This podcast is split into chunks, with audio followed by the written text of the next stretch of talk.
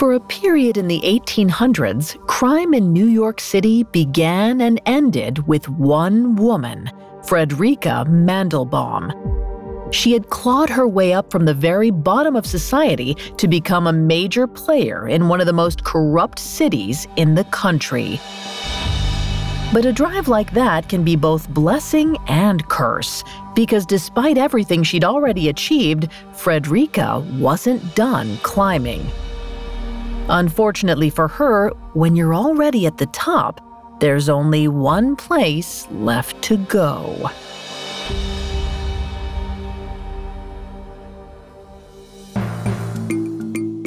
Picture a murderer, a gangster, a thief. Did you picture a woman? We didn't think so. Society associates men with dangerous crimes. But what happens when the perpetrator is female? Every Wednesday, we examine the psychology, motivations, and atrocities of female criminals. Hi, I'm Vanessa Richardson, and you're listening to Female Criminals, a Spotify original from Parcast. You can find episodes of Female Criminals and all other originals from Parcast for free on Spotify or wherever you listen to podcasts. Last week, we followed Frederica Mandelbaum's journey from a poor German Jewish immigrant in 1850s New York City to the ringleader of organized crime in the big city. This week, we'll discuss Frederica's epic comeback after a personal tragedy and see how changing political tides ultimately led to her downfall. We've got all that and more coming up. Stay with us. Hear that? It's the sound of someone whacking the ground with a rake.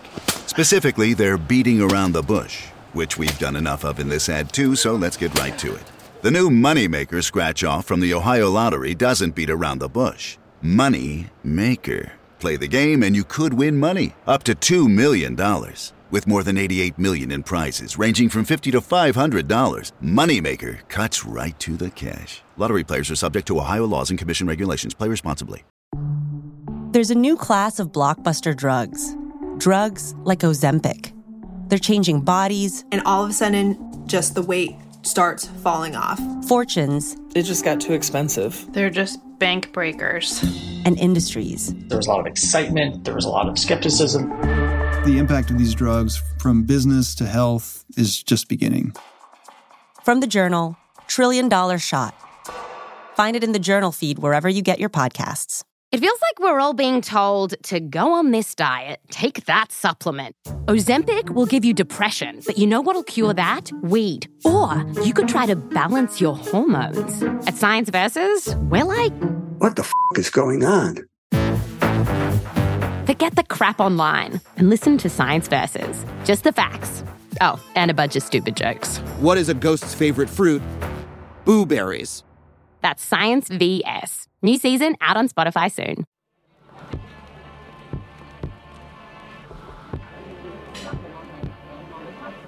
When Mark Twain dubbed the late 1800s in America the Gilded Age, he might as well have been talking about Frederica Marm Mandelbaum. By 1875, she was wealthy enough to hobnob with New York's high society.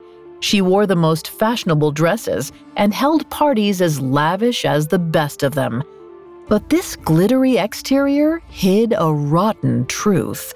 Her upper class lifestyle was financed by a massive criminal operation. Like the other supposedly legitimate businessmen of her time, Frederica profited off the labor of others. But unlike those tycoons who built financial empires by exploiting the desperation of the working class, Frederica made sure anyone working for her had a shot at earning a livable wage. What's more, her payroll included both the cops and the crooks. With more than a few well placed bribes, she all but owned the police and the courts. She was at the top of her game and feeling untouchable. And then tragedy struck. Her husband of 20 plus years, Wolf Mandelbaum, died at the age of 51. His health had been steadily deteriorating despite having access to health care many immigrants only dreamt of. Frederica was devastated. At 48, she was a mother of four, running the largest illegal operation in the country, and now she had to do it all on her own. Wolf had been her one tether to life in her home country, her closest and most trusted confidant. Those who knew the Mandelbaums personally understood that Frederica's success was entirely her own. But Wolf was a constant support in business and in life. Losing him was an unimaginable blow. Before we continue with Frederica's psychology, please keep in mind that I'm not a licensed psychiatrist or psychologist, but we have done a lot of research for the show. Losing a loved one, like a spouse, is a massive turning point in most people's lives. In 1971, Dr. Colin Murray Parkes named these turning points psychosocial transitions and used them to develop a theory for understanding grief. A key feature of a psychosocial transition is that it changes something about a person's assumptive world, or the world as they know and understand it. This also includes their interpretation of the past and expectations of the future. Wolf was a major piece of Frederica's assumptive world. With him gone, she was forced to reimagine her life without him in it. It seems that thought paralyzed Frederica. For the better part of a year, she remained largely inactive. In her deep mourning, the majority of her business went neglected. It seemed for a time that maybe the Queen of Thieves had abdicated her throne.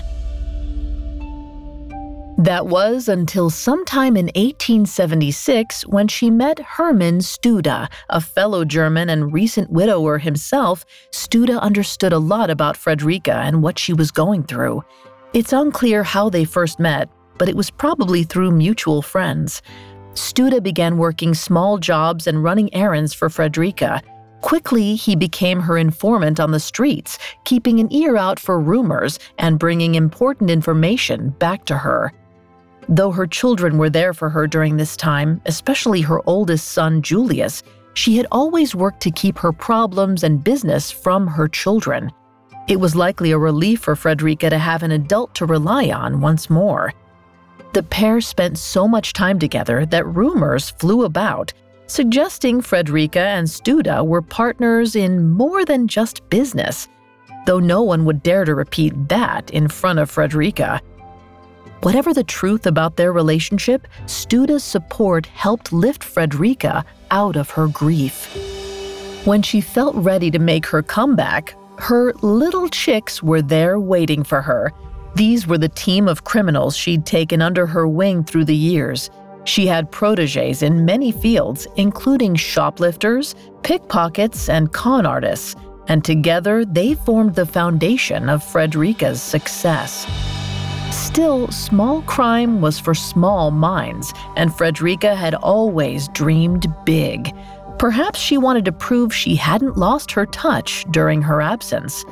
Whatever the reason, Frederica was ready to go even bigger, and to her, that meant bank heists. Over the years, Frederica had made the acquaintance of many safecrackers and bank robbers and regularly bought their wares. The take was usually as varied as it was large and typically included riches like jewels, cash, and other securities. Recognizing the potential for even greater rewards, Frederica decided she wanted in on the profits from the ground floor. She knew the way to level up her game was to get in on the planning stages. Financing a heist involved greater risk than simply fencing the score, but it also meant she'd be able to increase her take to 50%. A shrewd businesswoman, Frederica wasn't about to start handing money out to just anyone. Luckily, she knew one of the preeminent bank robbers of the time, George Leslie. Leslie had been one of Frederica's favorites since she met him in 1869. Good looking and educated, he was a perfect fit for the New York social scene. But Frederica was interested in more than just Leslie's gentlemanly appearance. He had also revolutionized safecracking with an invention he called the Little Joker. It was a device that, when placed inside a combination dial, recorded where the tumblers stopped by making cuts in a tin wheel. The little joker was much more time efficient than the old trick of using a stethoscope, and it was a lot safer and less conspicuous than dynamite. It had already proved useful in several previous heists. Leslie was definitely Frederica's guy. Having seen the kind of loot he brought in, she knew he'd be a wise investment. And she was right. Together, they ran several successful heists to the tune of millions. Although Frederica was plenty confident in Leslie, she must have been skeptical when in 1878 he told her he'd need $30,000 for his next job, robbing the Dexter Savings Bank in Maine. But when he told her how much they'd both stand to gain, the decision got a lot easier. He estimated the job would be worth at least $800,000, which would be around $21 million today. It was a big gamble, and Frederica couldn't resist. She ponied up the 30 grand, and they got to work. Leslie assembled his team, picking his most trusted partners. Then the team rehearsed the plan meticulously. By February 23rd, everyone knew exactly what was expected of them. But plans are more like hopes in the criminal world. When Leslie and his crew arrived at the bank in Maine, the security guard they bribed had gotten cold feet. He refused to give them the key to the vault. Staying cool, Leslie tried to call the whole thing off. But two of the men went rogue, beating the security guard and threatening to kill him if he didn't cough up the key. Leslie, not one for violence, told them to stop. The job was clearly a bust. But Frederica's men weren't having that. They searched the guard's pockets, relieving him of $500 before they tied him up and trapped him between the two heavy security doors that led to the vault. Ransacking the rest of the bank, they found another $100. We don't know much about Frederica's reaction to this epic failure, but it's easy to imagine she insisted on collecting her half of the $600 take. But the debacle wasn't over yet. Days later, Leslie brought Frederica an article reporting that the security guard, who was very much alive when they left, was found dead in the bank. He died before anyone found him between those doors. Now, Frederica's men were in serious trouble. Robbery was one thing, but the punishment for murder was hanging. Knowing this, Leslie immediately went into hiding. Still, he and Frederica continued planning their next heist. After the screw up in Maine, Leslie was adamant it would be his last. With this final job, he told Frederica, he'd use his take to move west and start a new crime free life with his wife. This last robbery of the Manhattan Savings Institution had the potential to also be their biggest. Manhattan Savings was where all the wealthiest citizens of New York City kept their bonds, jewels, cash, and other valuables, and the security was intense. Despite the failure in Dexter, Frederica invested $2,500 in this plan so Leslie and his men could get their hands on the latest tools and weapons. If they managed to pull it off, the job would more than make up for her previous loss. Unfortunately, the Manhattan Savings Plan also involved Shang Draper, one of the men who'd beaten the security guard in Dexter. He and Leslie had never been friends, but now the tension between them was only growing by the day. If Frederica noticed the tension, it seems she didn't intervene, because things only got worse. Draper convinced the rest of the gang not to trust Leslie telling the others that he would sell them out to save his own hide. What's more, Draper had gotten it into his head that Leslie was having an affair with his wife. Then, in late spring of 1878, five months before the planned heist, things came to a head. One day that May, 40 year old George Leslie was at his favorite saloon, Murphy's, in Brooklyn. According to reports, he was handed a note and left the bar quickly. Where he went next is anyone's guess. his body was found weeks later in Yonkers, nearly 30 miles away. There were two bullet wounds in his corpse, one in the head and one in his heart. Broken-hearted, Frederica went to the morgue to identify the body. Leslie had no family in New York aside from his wife, who was in Philadelphia at the time. When Frederica contacted her with the terrible news, she paid for the widow's train ticket back to New York, desperate to ease her pain in any way she could. But that wasn't all Frederica paid for. Because Leslie had been one of her chicks, she covered the entire cost of his funeral and burial. As a widow herself, she knew intimately the pain the other woman was feeling. George Leslie's murder was never officially solved, though there were plenty of theories circulated, some of them centered on Shang Draper. With her eyes and ears everywhere, it's hard to imagine Frederica didn't eventually hear something about what went down. Perhaps she knew what happened, but felt powerless to reveal the truth. Regardless, there was a job in progress, one she'd put good money toward, so they pressed forward. Frederica could only hope Leslie's plans were enough to pull off the operation, even in the hands of less skilled criminals. Up next, Frederica gets swept up in the changing social and political tides. Imagine living with a secret so big that if anyone ever found out, it would change everything. Imagine carrying that secret with you every day, desperate to one day get it off your chest. Do you think you could take a secret like that to the grave? I'm Estefania Hageman, host of the new Parcast series, Deathbed Confessions, the show where we dive deep into the most explosive things people have admitted to while drawing their last breath. From murder, fake identities, heists, illicit affairs, and even top government secrets. This season on Deathbed Confessions, we investigate cases like Frank Thorogood, the construction worker who claimed that the drowning of Rolling Stones founder Brian Jones was no accident. Margaret Gibson, a silent film actress who, while dying of a heart attack, confessed to one of the most famous unsolved crimes in Hollywood history. And ex CIA officer Howard Hunt, who, on his deathbed, confessed to playing a role in the assassination of President John F. Kennedy. Deathbed Confessions is a Spotify original from Parcast, airing episodes weekly starting July 21st. Follow and listen to Deathbed Confessions for free on Spotify.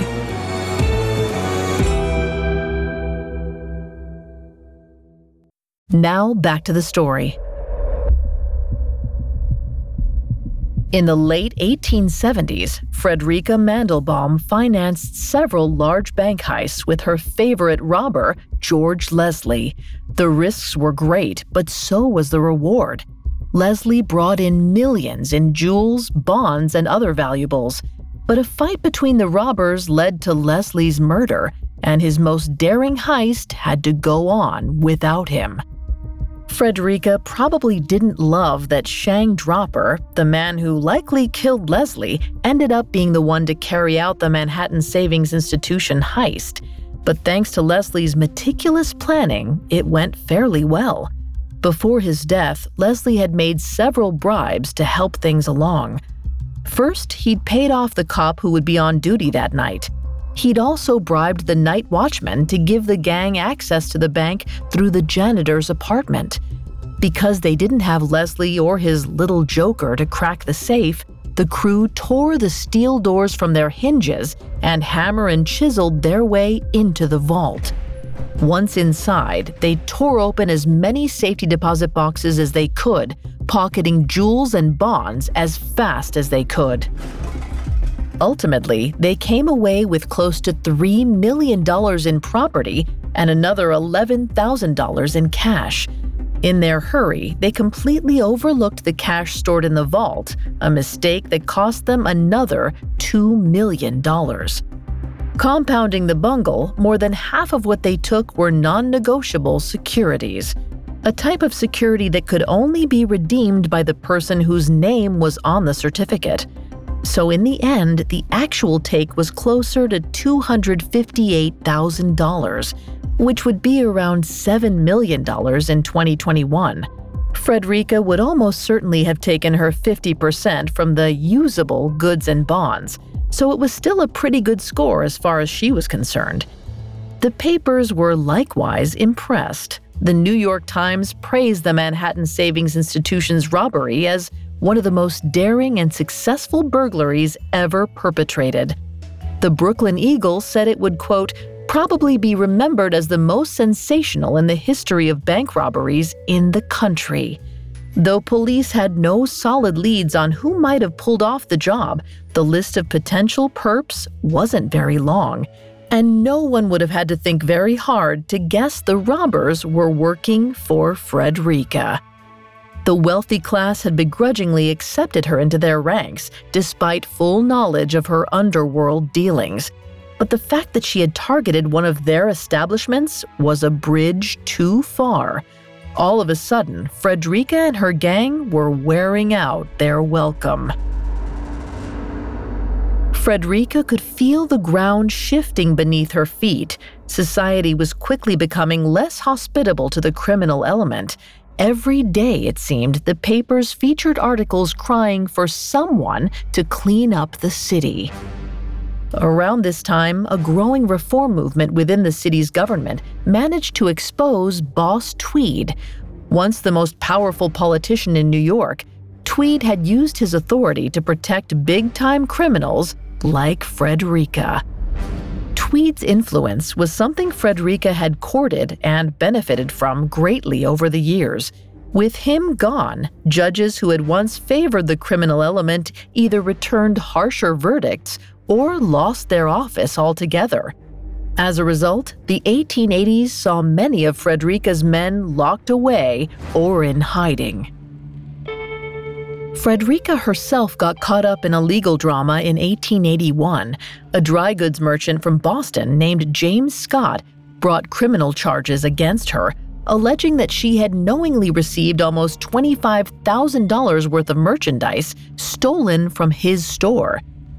It seemed that Frederica's men, Sheeny Mike and James Hoey, had robbed Mr. Scott in January of 1877. At that time, Mr. Scott hired private detectives to find out what happened to his merchandise, and the investigation led to Mike's arrest. Shortly after that, he was found guilty and sentenced to three years in prison for the theft.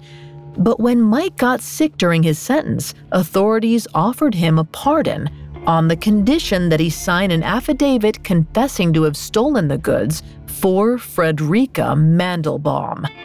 So he did.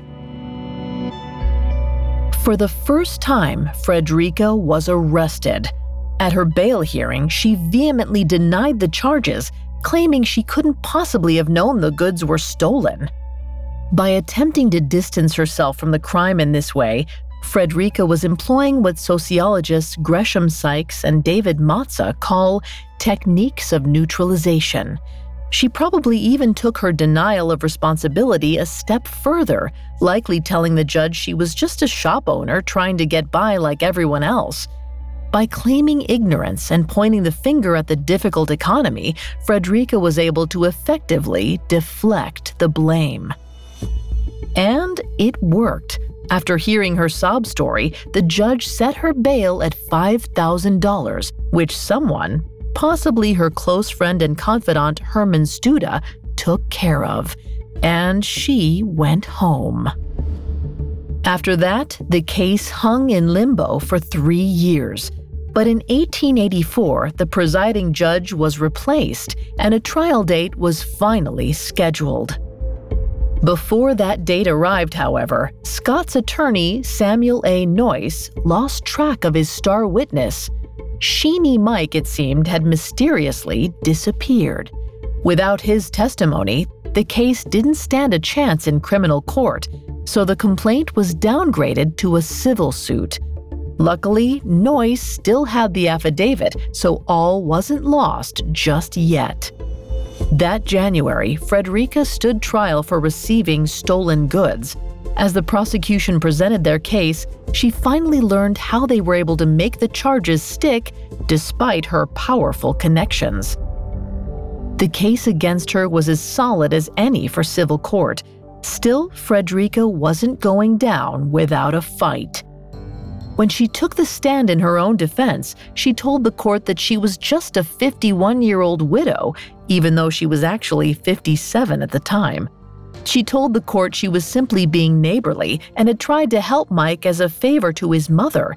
She hoped any other mother might do the same for her if one of her children found themselves in such a predicament. Surely the jury could understand that. It seems they couldn't. It's doubtful that anyone on the jury hadn't at least heard of Frederica Mandelbaum and her exploits they found in favor of Mr. Scott, and Frederica was ordered to cover the cost of his stolen goods plus interest. Of course, this was basically a slap on the wrist. Frederica simply paid the fee and moved on. But not everyone saw it that way. Some believed it was the first step toward ridding New York of her forever. The newly appointed district attorney, Peter Olney, was particularly inspired. Once upon a time, Olney had been one of Boss Tweed's men, but he had turned a new leaf. He became an ardent proponent of reform and was desperate to rid the city of corruption. Olney figured the best thing he could do to get New York out from under the thumb of criminals was to take out their queen. And by early 1884, he was formulating a plan to put Frederica out of business for good. In his memoir, Recollections of a New York Chief of Police, George Washington Walling wrote that Olney thought the fact that a woman controlled the most dangerous and wealthy criminal operation in the country was, quote, a burning shame. Apparently, he'd give his opinion to anyone who would listen, and many who wouldn't. Frederica probably would have heard about this through her many contacts and was likely tickled to know she bothered the DA so much. It's unclear what made Olney angrier the crimes or the fact that Frederica was a woman. Either way, he knew that to take her down, he'd have to work around the NYPD. Having worked with Boss Tweed, he knew just how many police officers and high ranking officials were in Frederica's pocket. So, taking a page out of Mr. Scott's book, Olney hired out. In order to come up with an unimpeachable case against her, he brought in the most notorious private detective firm at the time, the Pinkerton Agency. Founded in 1850, the agency was started to pick up Chicago PD's slack, the general consensus at the time being that most police departments were either corrupt or criminally incompetent. The firm had since spread to almost every major city on the East Coast, and even working in the Wild West tracking bandits like Jesse James. When Olney reached out, the Pinkerton agency sent him Gustav Frank for the case. Gustav was specially trained for undercover work and spent weeks working on the perfect fake identity to dupe Frederica. The plan was that Gustav would pose as Joseph Stein, a German fabric seller. Frederica had a particular fondness for silk, so Gustav studied with silk merchants, familiarizing himself with the trade and current rates. He also learned that legitimate businesses had started hiding identifying marks on their bolts so that they could recover the property if it was stolen. While Gustav studied and prepped, the surveillance operation was underway. Several Pinkerton agents rented rooms across the street from Frederica's shop, making note of the comings and goings of her businesses. They quickly learned that Frederica ran a tight ship you couldn't so much as stop to tie your shoe outside her shop without being tailed by one of her men. Infiltrating this operation was going to be a delicate matter. One wrong move could spell disaster. Even still, after over a month of preparation, Gustav Frank felt ready. It was time to infiltrate the city's biggest criminal enterprise. Up next, the great Frederica Mandelbaum is caught at last. Now back to the story.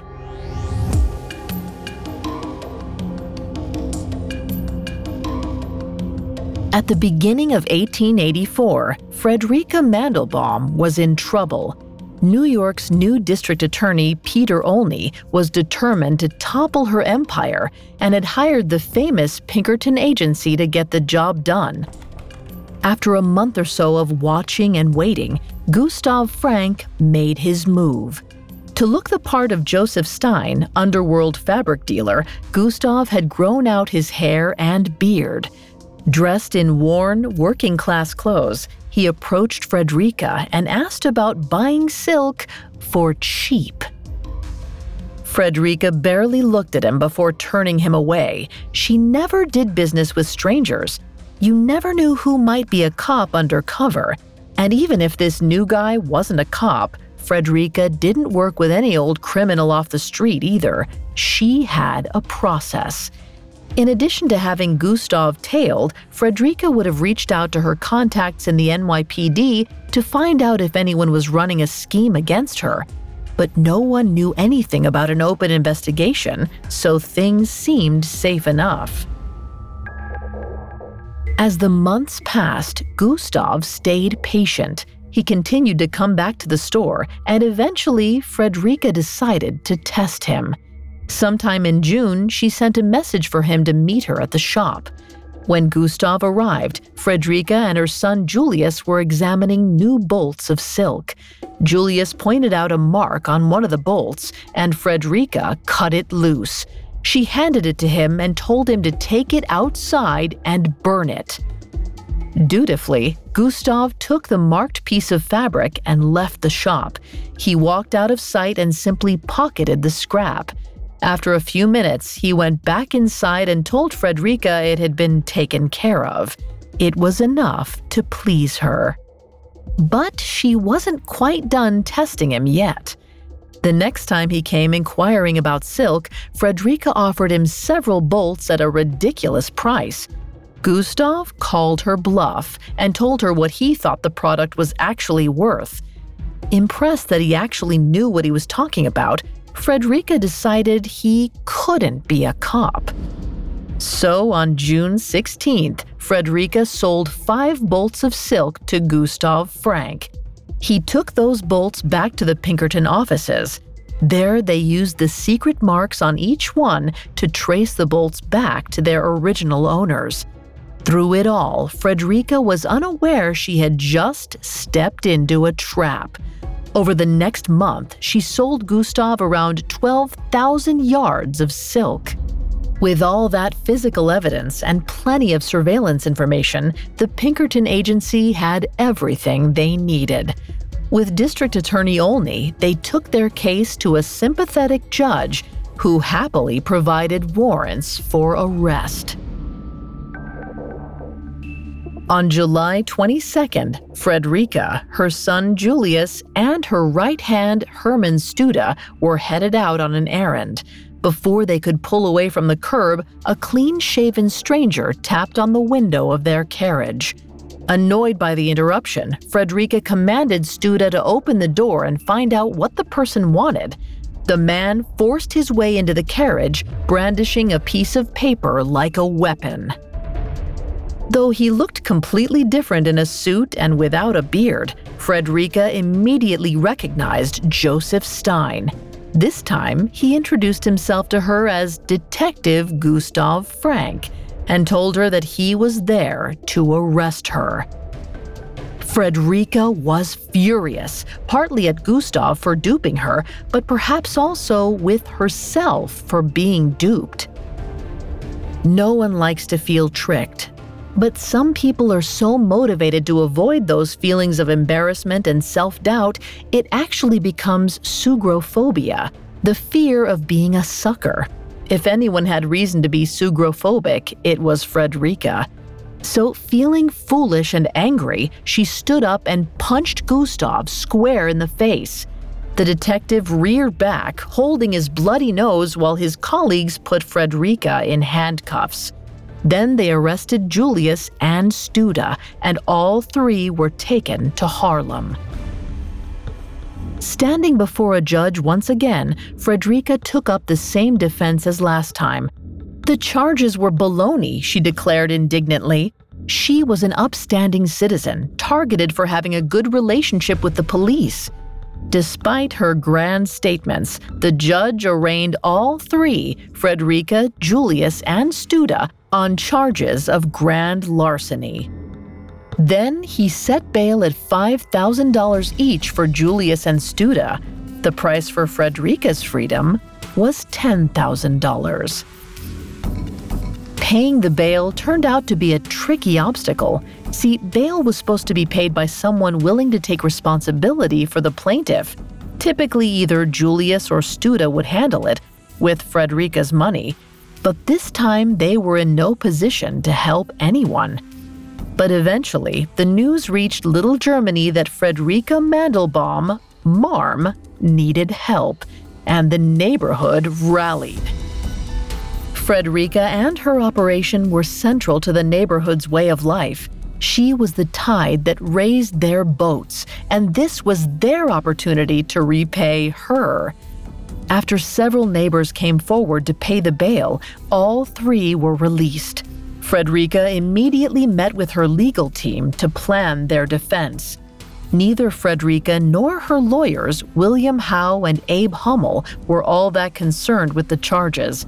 Frederica saw no reason this case wouldn't go the way all the others had gone, and Howe was more than confident in his ability to talk circles around any judge and prosecutor. Howe's first successful maneuver was a motion for a change of venue, which would undoubtedly slow down the proceedings. And luckily, the judge hearing the motion was a friend of Frederica's. Ignoring the DA's protests, he approved it and the trial was pushed back. Now Olney was annoyed, but not deterred.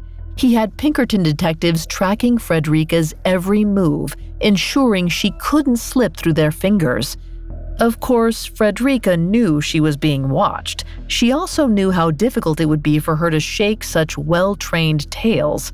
Heck, even a poorly trained detective couldn't lose her in a crowd. She stood head and shoulders above most people, and, almost as if celebrating how much she stood out, was never without her favorite feathered hat. For about six months, whenever Frederica left her house, she made it a point to acknowledge the detectives around her. She'd wave and parade around her carriage to give them a good view of her before she left for her errand, which was usually to visit her attorney's office. But the news was rarely good. As the trial crept closer, her case seemed more and more like a lost cause. Frederica was furious and frustrated. She had spent millions over the years to ensure this type of thing never happened, yet here she was. There was no way she was going to jail. Not now. Not ever. She had poured blood, sweat, and tears into getting everything she had. She was not going to lose it. It was time for Plan B. The Friday before Frederica's trial was just like every Friday before it. She waved to the detectives on duty as she climbed into her carriage, ducking extra low so her feathers didn't catch on the ceiling. She headed out to her usual stop, the office of Howe and Hummel. By this point, the detectives working her case must have been bored silly. Frederica's knowledge that they were there had sucked all the drama out of the surveillance work, and they'd spent months watching her do the same exact thing over and over. They had no idea they'd played right into her long con. That day, Frederica stayed in her lawyer's office for a few hours, which was fairly standard. Then, like always, she emerged to climb into her carriage the wave, the feathers, and the drive back home. What the detectives failed to notice was that the woman waving to them from under those feathers was not Frederica Mandelbaum, the real Frederica waited in her lawyer's office while her decoy led the Pinkertons away. Months of groundwork had paid off beautifully, but the plan wasn't over yet. Next, a carriage took her to a train station 20 miles away in New Rochelle. There, she boarded the train to Canada, where Julius and Studa were already waiting for her in Toronto. It broke her heart to leave her beloved little Germany. It was the place she and Wolf had raised their family, the place she had achieved more than she ever dreamed possible. But Frederica was a smart woman in a lot of ways. She knew that no matter what happened at her trial, the tides had turned. The systems that helped her survive were crumbling. Like a wound fighting an infection, New York was becoming less hospitable for criminals like her. The news of Frederica's disappearance spread like wildfire throughout New York. D.A. Olney put on a good face for the press, acting as if his victory hadn't been snatched from him. He claimed he was just happy she was gone. And maybe that was true. Meanwhile, Frederica settled in Hamilton, not far from Toronto.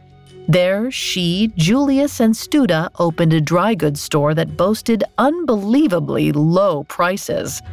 Life was uneventful for a time. Frederica's two youngest children joined her in Canada, but her oldest daughter, Sarah, stayed behind in New York with her husband. Then, while visiting her sister in the city in 1885, Frederica's youngest, Annie, died suddenly of pneumonia. Despite the incredible danger, Frederica returned to New York for her daughter's funeral. Nothing would have kept her from it. She probably would have fought the entire Pinkerton agency on her own to be there. Strangely, not a single detective was waiting for the infamous Marm Mandelbaum at the service, although plenty of reporters hovered nearby, hoping to catch a glimpse of the Queen of Fences. After the service, Frederica returned to her quiet life in Hamilton. Nearly a decade later, in 1894, she died of kidney disease. At least, that's the official story. There were many rumors that Frederica faked her death in order to return to her beloved New York. Even after she was laid to rest next to her husband and daughter, Marm Mandelbaum sightings remained a popular feature in local newspapers for years. She had loomed large over the city for so long, it seems no one wanted to believe she was truly gone. Like true royalty, her story, her legacy, lingered on.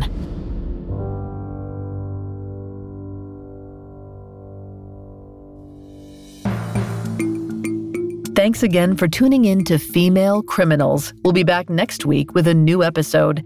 For more information on Frederica Mandelbaum, amongst the many sources we used, we found Queen of Thieves The True Story of Marm Mandelbaum and Her Gangs of New York by J. North Conway, extremely helpful to our research.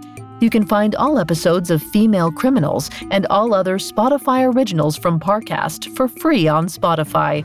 We'll see you next time.